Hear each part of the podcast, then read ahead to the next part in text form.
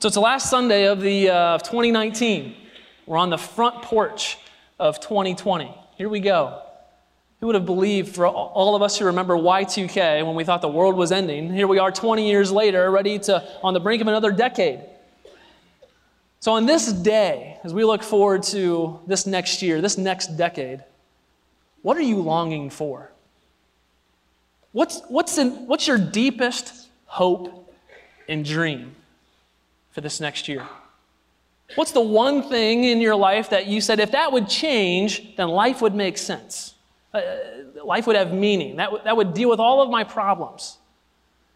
You know, Christmas reveals something about longings. You know, for a lot of young people, Christmas is full of expectation and presents and decorations that go up and excitement all for the December 25th to come and the presents to be opened and the wrapping paper to be there. And then for December 26th to come and go, time to burn the tree there's a sense of there's a, a, hope of longing. There's an expectation that's there but then there's also a sense where it's like is that really it? You know there's nothing quite like celebrate we just had a video with uh, celebrated newborns in our church family. There's nothing quite like christmas through a newborn's eyes um, now, they have no idea. None of those kids had any idea what was going on this year. But my uh, two and five year old, they certainly were excited about Christmas this year. They had every kind of expectation, every kind of hope and dream was right at their fingertips. They're excited. Something about a new year and Christmas time that gets us excited about new longings and expectations. But if we're honest, there's also a, a flip side to the longings of Christmas. There's something about Christmas and these longings that we have at this time of year that also remind us things aren't as they should be. And the best people to teach us this are the ones with the grayest hair and the most wrinkles on their face. Because many of you who are older recognize the bitterness of life. There's great joy, but there's also deep sorrow. You know, some of the some of the you who are older you know, you deal with losing friends on a regular basis. You're more likely to go to a funeral than a birthday party. You watch as siblings pass away. Some of you who are caring for aging parents are kind of recognizing that now you're the patriarch, you're the matriarch, you're the oldest of your family now. There's a certain somberness and seriousness that comes over when we begin to consider, you know, what is how is my life counting? We're not looking so much into the, the forward thinking longings and expectations. We're looking more in the rearview mirror going, did my life make a difference? What will my family remember about me? You know, in those years, for those of you who had a, a family member in that video who passed away this year, I remember those years. Those first years without that special someone, it's as if someone cut the sugar content in the cookies in half. They just don't taste the same. The songs that year just don't quite have the same ring or joy to them as they were supposed to. There's actually churches around the country that are beginning to host blue Christmas services after the famous Elvis Christmas song. They host these services for people who feel, who resonate a little bit more with the somberness or the lack of uh, fulfillment this time of year than the, the joy or the happiness they're supposed to feel. Christmas is, in reality, bittersweet. But we often spend so much time talking about the Christmas story through the lens of the younger, through the, the virgin, through the young honorable man, through the baby in the manger. We don't often get to see an older perspective of Christmas. Someone who's seen a thing or, thing or two and can teach us a thing or two because they've been around. Well, today we get to see Christmas through the eyes of a couple of elderly folks. Two older saints who see Jesus changes their lives even as they age and look forward to being with God Himself. Today, our passage is Luke chapter 2, verses 22 through 38. If you don't have a Bible, one of our hosts would gladly put one in your hands. If you don't have a Bible, it's a gift to you. If you do have one and just forgot it at home, just leave it at the door or in your seat on your way out. You can find this passage on page 832 in your Bible. If you're new to looking at a Bible, the big numbers on the page are chapter numbers and the small numbers are verse numbers. So we're in Luke chapter 2, verse 22. Um, the figures in our, uh, in our Christmas scene today aren't really part of our nativity. We don't have any uh, figurines to represent this man named Simeon and this lady named Anna, but we're going to see Christmas through, through their eyes. The scene takes place in Jerusalem, not in Bethlehem. It's about a month after Jesus was born. So if you would stand as Joel uh, Zook, our pastoral resident, reads for us this text. He's reading from the English Standard Version, so maybe a little bit different than the NIVs, which are provided. But listen along as Joel reads. We'll start in verse 22. And when the time came for their purification according to the law of Moses, they brought him up to Jerusalem to present him to the Lord. As it is written in the law of the Lord, every male who first opens the womb shall be called holy to the Lord. And to offer a sacrifice according to what is said in the law of the Lord, a pair of turtle doves or two young pigeons. Now there was a man in Jerusalem whose name was Simeon and this man was righteous and devout, waiting for the consolation of Israel, and the Holy Spirit was upon him. And it had been revealed to him by the Holy Spirit that he would not see death before he had seen the Lord's Christ.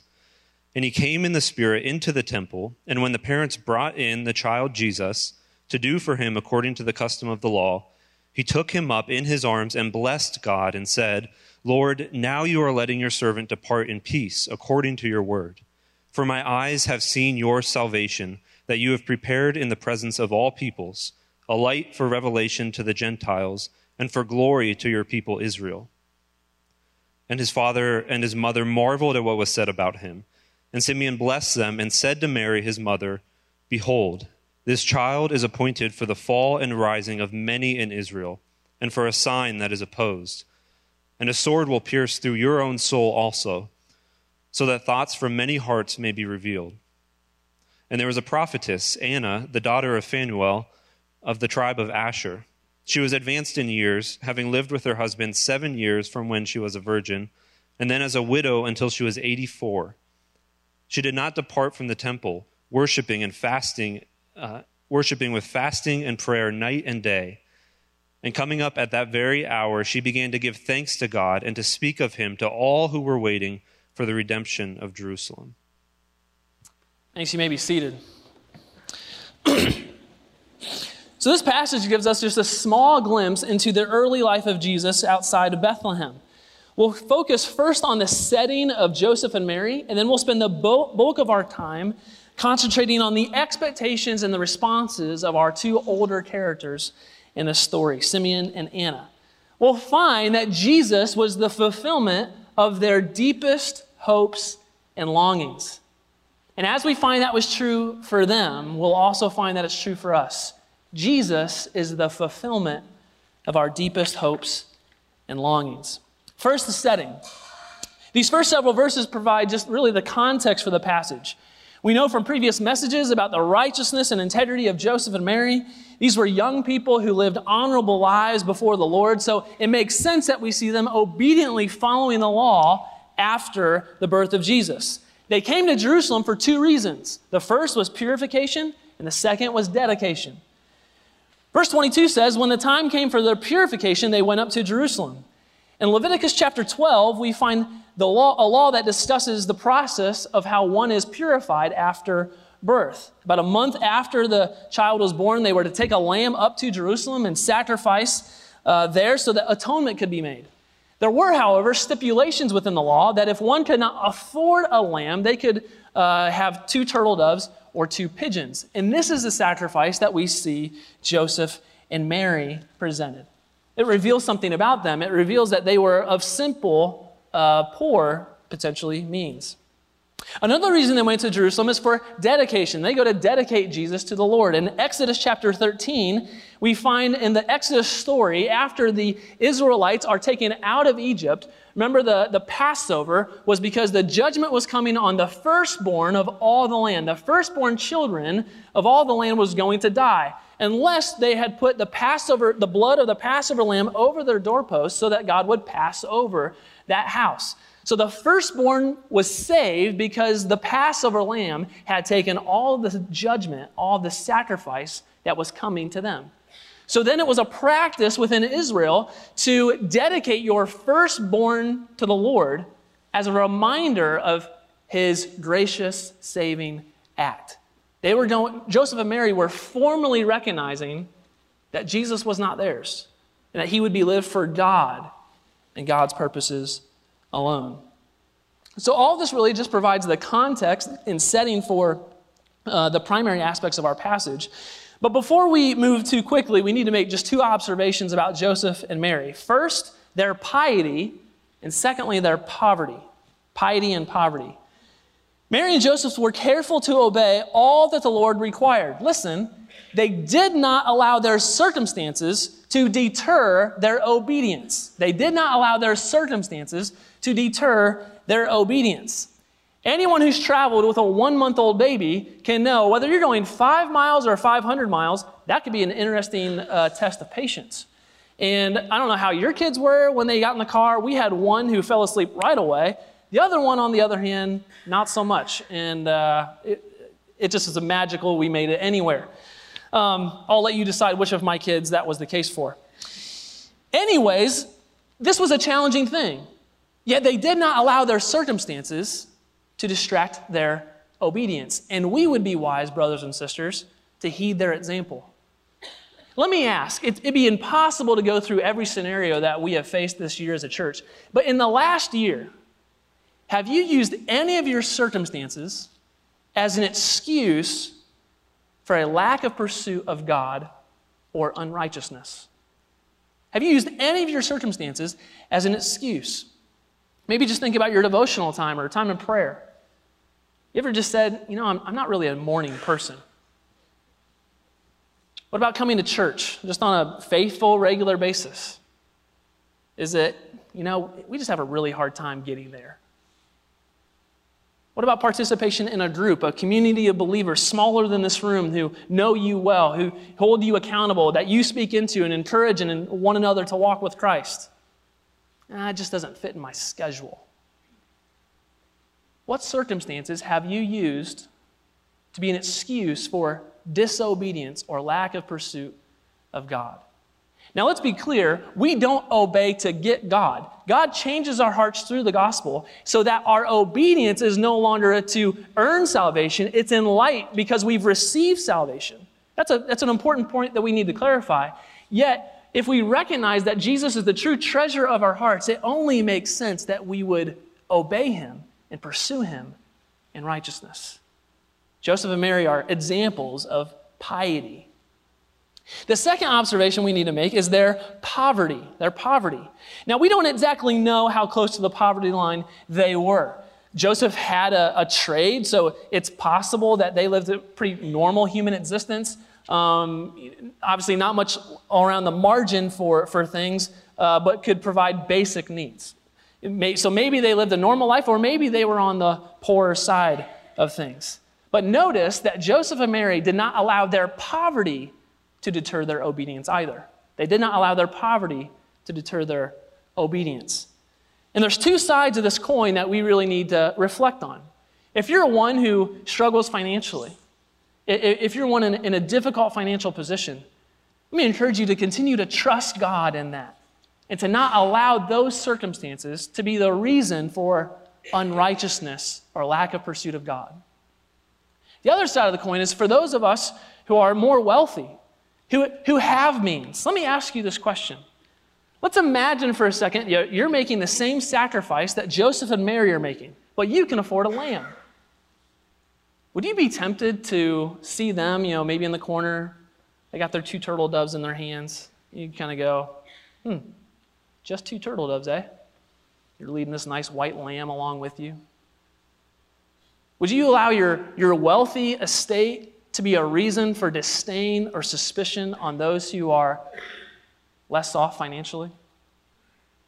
See, we as wealthy people as well should not allow our uh, assumed um, blessedness to be a reason for judgment. Wealth is not necessarily a sign of God's blessing. As one pastor has said, maybe God would even place us in a state of poverty as a grace that saves us when riches would destroy us. Jesus was born to financially poor but spiritually rich people. The worst fear that you and I could ever have is for the opposite to be true. Let's be spiritually rich people more than what we're known for in our bank account. Okay, that's all introduction, so now the sermon can officially begin. We see now moving forward with Simeon and Anna, we're looking at the dawning of their expectations. We'll focus now the rest of our time on them. The passage doesn't just give us mere biographical information, but it shows us the underlying motivations of their hearts, their concerns, and their lives. So, in the dawning of their expectations, we first see the godly character of Simeon and Anna. They exemplify the beauty of aging in godliness. They exemplify the beauty of aging in godliness. Simeon's description is in verse uh, 25. Now, there was a man in Jerusalem whose name was Simeon, and this man was righteous and devout, waiting for the consolation of Israel. And the Holy Spirit was upon him, and it had been revealed by the, to him by the Holy Spirit that he would not see death before he had seen the Lord's Christ. Simeon was a righteous and devout man, which means he was a God-fearer. He's not described as a priest or someone of high position. He has no inroads here with, within what he does. Darrell Bock summarizes him well. He says, what, we, what is revealed about Simeon is neither his vocation nor his age, but his spiritual condition. He was a devout believer in God. Simeon is simple, faithful, and godly. Now look at Anna's description in verse 36. There was a prophetess, Anna, the daughter of Phanuel of the tribe of Asher. She was advanced in years, having lived with her husband seven years from when she was a virgin, and then as a widow until she was 84. She did not depart from the temple, worshiping with fasting and prayer night and day. Anna is also devout and godly. We learn more about her character, we, or her background. We see who her father was, what tribe she comes from. She was advanced in years. She had been widowed uh, seven years into marriage, and she's at least 84 here. So she spent at least 60 years widowed. It's a long time. Being a widow in our day and age is a difficult endeavor um, in and of itself. But in the first century, that was an especially challenging way to live. But she did not spend those years twiddling her thumbs and frustrated. No, she worshiped she was in the, the temple day and night fasting and in prayer. She was godly. Let me ask this question How have you aged in godliness this year? All of us are a year older, but has our love for Jesus grown in this year? Has your affection for him grown? Has your desire to reach out to the lost grown because of your love for what Christ has done for you? Or, you, or have you only gotten more frustrated at the world around you? See, Simeon and Anna may have had every reason to be frustrated. Their, their world was governed by an outside ruler they did not support, they did not elect. Uh, who knows what healthcare costs were doing um, in their day and age, and the young people were uh, forgetting the traditions and moving on to their own new way of doing everything. They, they had a reason to shake their fist at society around them, but they didn't. They aged in godliness. You know, I'm extremely thankful for the Simeons and the Annas that are among us in our church. Those who have been here for decades, those who have who, are full of, who are good grace, who have grown in their joy and affection for Christ, who have helped build this church and, and reach out to the lost, who, who as we come in, they, they give in to the next generation, not looking just simply to shake their fist at them. Younger people, for, for those of us who are looking at those who are older, let's, let's attach ourselves to those who, have, who can teach us a few things but what it means to walk with Christ in the midst of suffering, what it means to, to serve faithfully week after week. Let's not disdain older people as, as though they're the problem. Let's be thankful for the people like Lester Pfeiffer, 99 years old, who has poured out his life for the sake of the gospel. remember one time interacting with, with Lester in our, the kitchen area in our office, and he was in his mid 90s already uh, at this time, and he was still teaching Bible studies and stuff. And I remember asking him, you know, are you just simply repeating old stuff that you've done? Oh, no. This is all new. He, he had stayed faithful to the cause, he had stayed faithful. And those of you who are older saints, friends, continue to persevere in Christ. Age and godliness, not frustration. So thankful for the number of you who encourage me in that. But that's not true of every older person. In preaching this passage, one pa- pastor sought to walk a close line between encouraging older people in his congregation and admonishing them. He said this The Christian heart should be a grateful heart. And as much as I want to encourage older saints, I also want to provide a respectful word of admonishment. Sometimes age has a way of making people more bitter rather than thankful. There are churches filled with older saints, but they're not like Anna. They're hard. Their faces are shriveled in peevishness and unkindness. So, my encouragement is this don't let that be you and me. As we age, let us become more expert in giving God thanks for the thousands of days of fresh mercy that He has shown us. If you're older and tempted to be frustrated at the younger people sitting next to you, remember that they're the future of this church. Remember that the gospel that met you has met them, and that their charge was taking that gospel to places you will never go. That could be next year, or 2030, or 2050. Brothers and sisters, one of the benefits of being part of a multi generational church is that we get to encourage one another, learn from each other, and walk with Christ together. Let's age well in godliness. And one way to do that is to see another aspect of Simeon and Anna. They waited for God with a God centered patience. They waited with a God centered patience. Verse 25 says that Simeon was waiting for the consolation of Israel. And verse 38 tells us that Anna began to speak to those who were waiting for the redemption of Jerusalem. And it's safe to assume that she would have been among those who were waiting as well. They're both waiting, and waiting for the consolation of Israel and the redemption of Jerusalem are essentially two ways of saying the same thing. The word consolation means comfort, and the word uh, for redemption really is about release or ransom. There was a Jewish hope and expectation that God was going to send the one who would renew all things, who would restore the nation, who would renew the world. And they were waiting for this hope. These guys were on the edge of their seats, knowing that God was still going to provide the one who would answer all their deepest longings, all their deepest hopes. Passages from the book of Isaiah put words to their feelings here. Isaiah 40, verse 1 says, Comfort, comfort my people, says your God. Isaiah 40, 49, verse 13, Sing for joy, O heavens, and exult, O earth. Break forth, O mountains, into singing. For the Lord has comforted his people and will have compassion on his afflicted. Chapter 51, verse 3 For the Lord comforts Zion. He comforts all her waste places and makes her wilderness like Eden, her desert like the garden of the Lord. Joy and gladness will be found in her, redemption, thanksgiving, and the voice of song.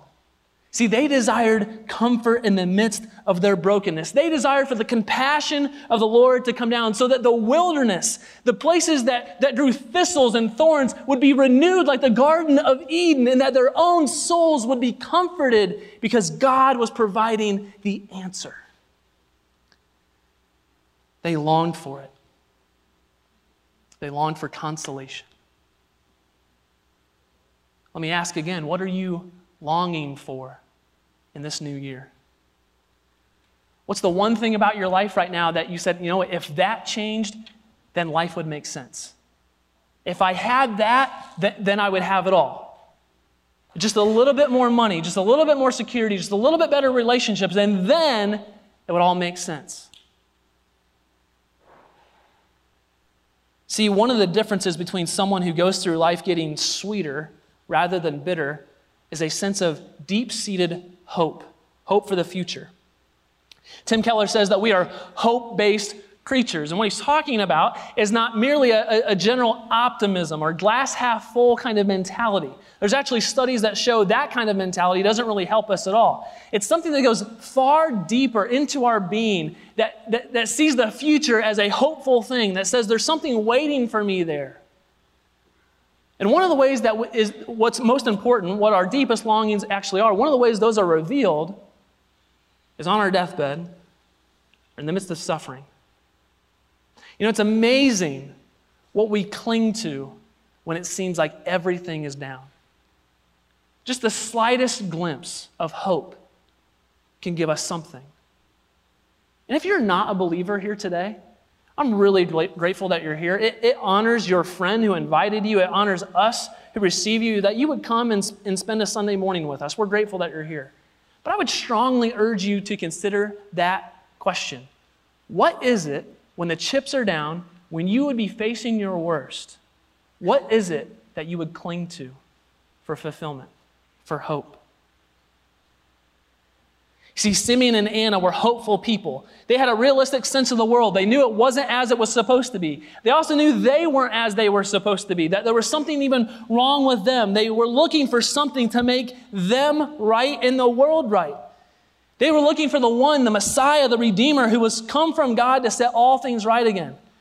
As Sally Lloyd Jones has said in the, her children's book, the Jesus Storybook Bible, says they were looking for the one who was going to make everything sad come untrue.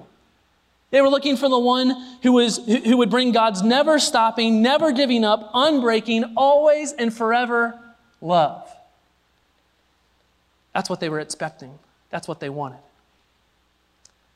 And see, there's, there's something that Simeon knew. There's a revelation that he had that helped him here. Verse 26 says, And it had been revealed to him by the Holy Spirit that he would not see death until he had seen the Lord's Christ, that is, the Lord's Messiah, the promised one. At some point in his life, we don't know when, but Simeon was told, You are going to see this one who will bring renewal to the whole earth. You are going to see this one before you die. He waited patiently. You know, Simeon was a, a righteous and devout man. I, I can only imagine him being the in the temple on a regular basis. Imagine him for a second, this older fella, maybe hobbling up those steps. Let's say some young boys ran up beside him. Young couple cradling their newborn came to the temple. wonder if Simeon ever wondered could, could it be him? Maybe, maybe, maybe that's him. Maybe, no. But then one day, Simeon is led by the Spirit into the temple. And he sees Joseph and Mary with their one month old baby in their arms. And he knows that's him.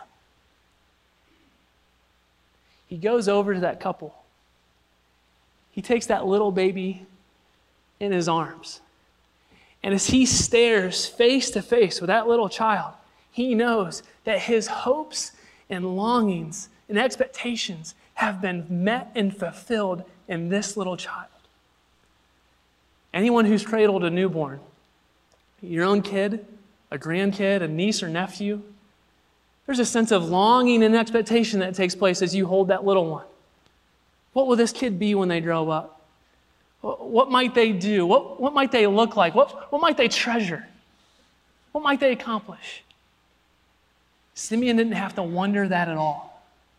He knew this one, the one he was holding in his arms, was the Savior of the world. He was the one who had come to restore and renew all things. He was the fulfillment, He was the hope. This one, Jesus. And that's when he says, Lord, you're letting your, spirit, your, your servant depart in peace. For my eyes have seen your salvation. Jesus was the fulfillment of his deepest hopes and longings. And Simeon's prophecy and Anna's example then gives us three theological truths to the doctrine of Christmas. As we close this Christmas series, Simeon reveals something about the mission and identity of Jesus. Verse 29 Lord, now you are letting your, your servant depart in peace according to your word. He says, For my eyes have seen your salvation, which you have prepared in the presence of all peoples, a light for revelation to the Gentiles and glory for your people, Israel. The first truth of the doctrine of Christmas that Simeon tells us is that Christmas tells us that the only way to be saved is through Jesus Christ alone. Jesus Christ alone. I recently saw a video of Pastor David Platt on the Gospel Coalition website uh, in a series called One Minute Apologetics. It'd be worth your time looking those up sometime. But it's pastors and theologians taking 60 seconds to answer some kind of truth about Christianity.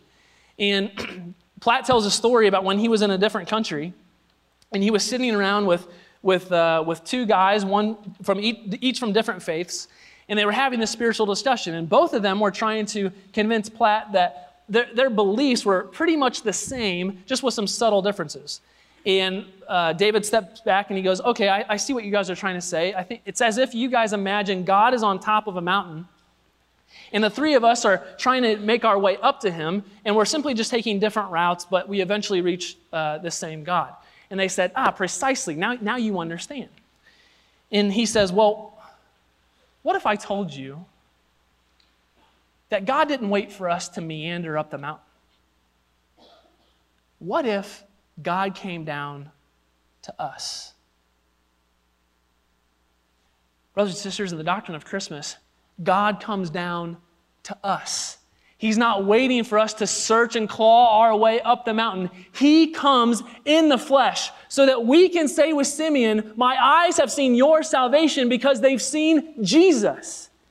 If you've not cradled Christ in your arms, you've cradled nothing of hope and future fulfillment. You've created nothing that can give you eternal sense of hope. But if you've cradled Christ, brothers and sisters, we have hope and fulfillment in our arms. Simeon saw Jesus, therefore, he saw salvation. And if you're searching to be saved in any other way outside of Christ, you do not have salvation. Salvation can be found in no one else than Jesus. And Simeon tells us that. Simeon also tells us another important aspect of the doctrine of Christmas. He says that Christmas is for everyone. He says, he, For my eyes have seen your salvation, which you have prepared in the presence of all peoples, a light for revelation to the Gentiles and glory to your people, Israel.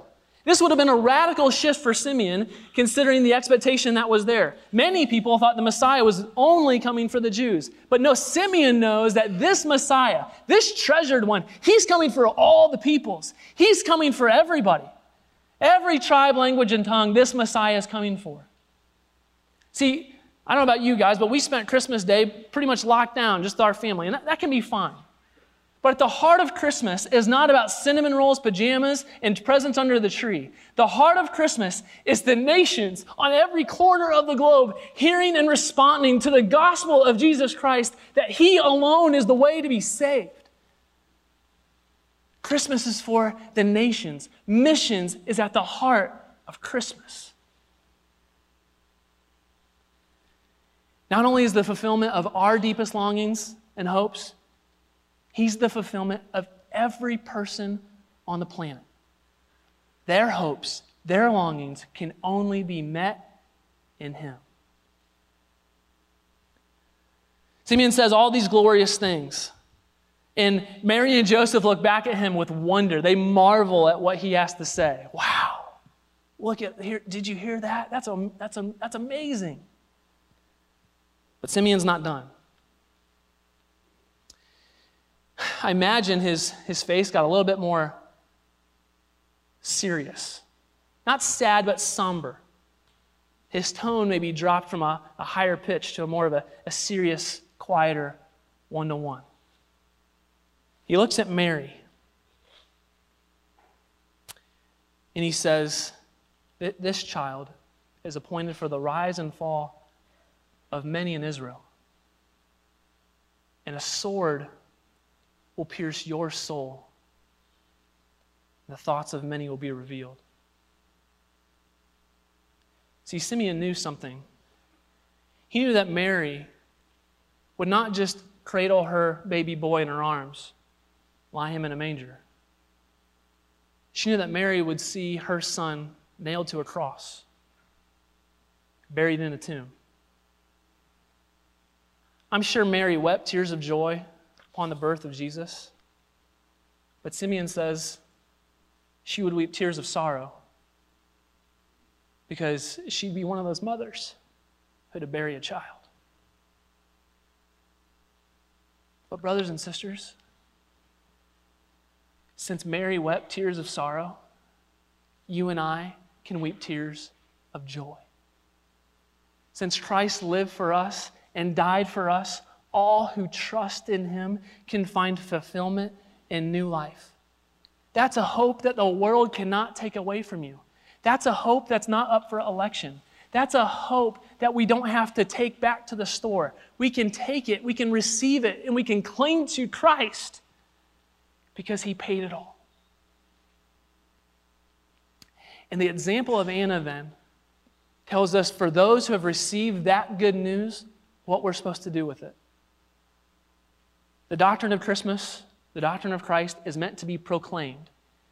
She comes in the temple at that hour as well, and she gives thanks to God. It begins to speak to all those who are awaiting the redemption of Jerusalem. Brothers and sisters, in 2020, who will you be bold enough to talk about Jesus with? Will you just get through the awkwardness and say something? Maybe one way to do it in this new year is just you're at the store, you're at the barbershop, you're, you're talking with someone, you just say, Hey, how, did, how was Christmas this year? How'd it go? Did you, did you do, did you go to Christmas Eve service or anything like that? Well, uh, oh, you did. Tell me about that. Why, why was that? Would you ever come with me maybe next year? What, what, is it, what does Christmas really mean to you? Guys, the gospel can be awkward to talk about, but it's the only way people can be saved. And if we're not willing to be awkward with somebody about the good news, then there's no way for them to get it. We've got to tell and on the mountain, over the hill, and everywhere that Jesus, salvation, fulfillment of their longing has been born. That's the good news Christmas. So, what are you longing for? What's your deepest hope and dream? What are you going to cling to when the chips are down?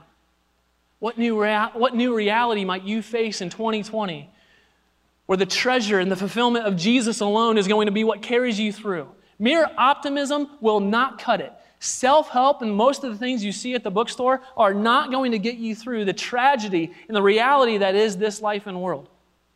And if your Facebook post doesn't reveal a sense of hope and treasure in Jesus, you're miscommunicating the gospel. Where's your hope? What are you cradling to give you meaning and significance? Your bank account? Your own, your own family that might let you down? A job that could be gone tomorrow? An election? Brothers and sisters, we've been given the greatest fulfillment of all of our longings, all of our expectations in the person of Christ. And people like Simeon and Anna, those of you in this congregation t- can teach us what does it mean to trust in Him, to treasure Him above all else, so that all of my life I see that Christ is the fulfillment my deepest hopes and dreams. That's the kind of truth we can live with and that's the kind of truth we can die with. Let's pray. Jesus, we come to you, Lord, as the one we know is the true fulfillment, the one who gives us all the significance we could ever ask for, the one who teaches us, even through hardship, to treasure you more. And God, I pray that for Grace Polaris Church, that we would be hopeful people excited people, expected people who wait for you. And we use our time that you've given us on this earth for your glory and purposes. We pray that 2020 would be a year of hope for us, a year of treasure for us, a year where we grow deeper in our affection for you and our, our love for the lost and our desire to share. Make us bold people because you have so changed us. Fill us with the awe of your glory as we behold you face to face. In your name, amen.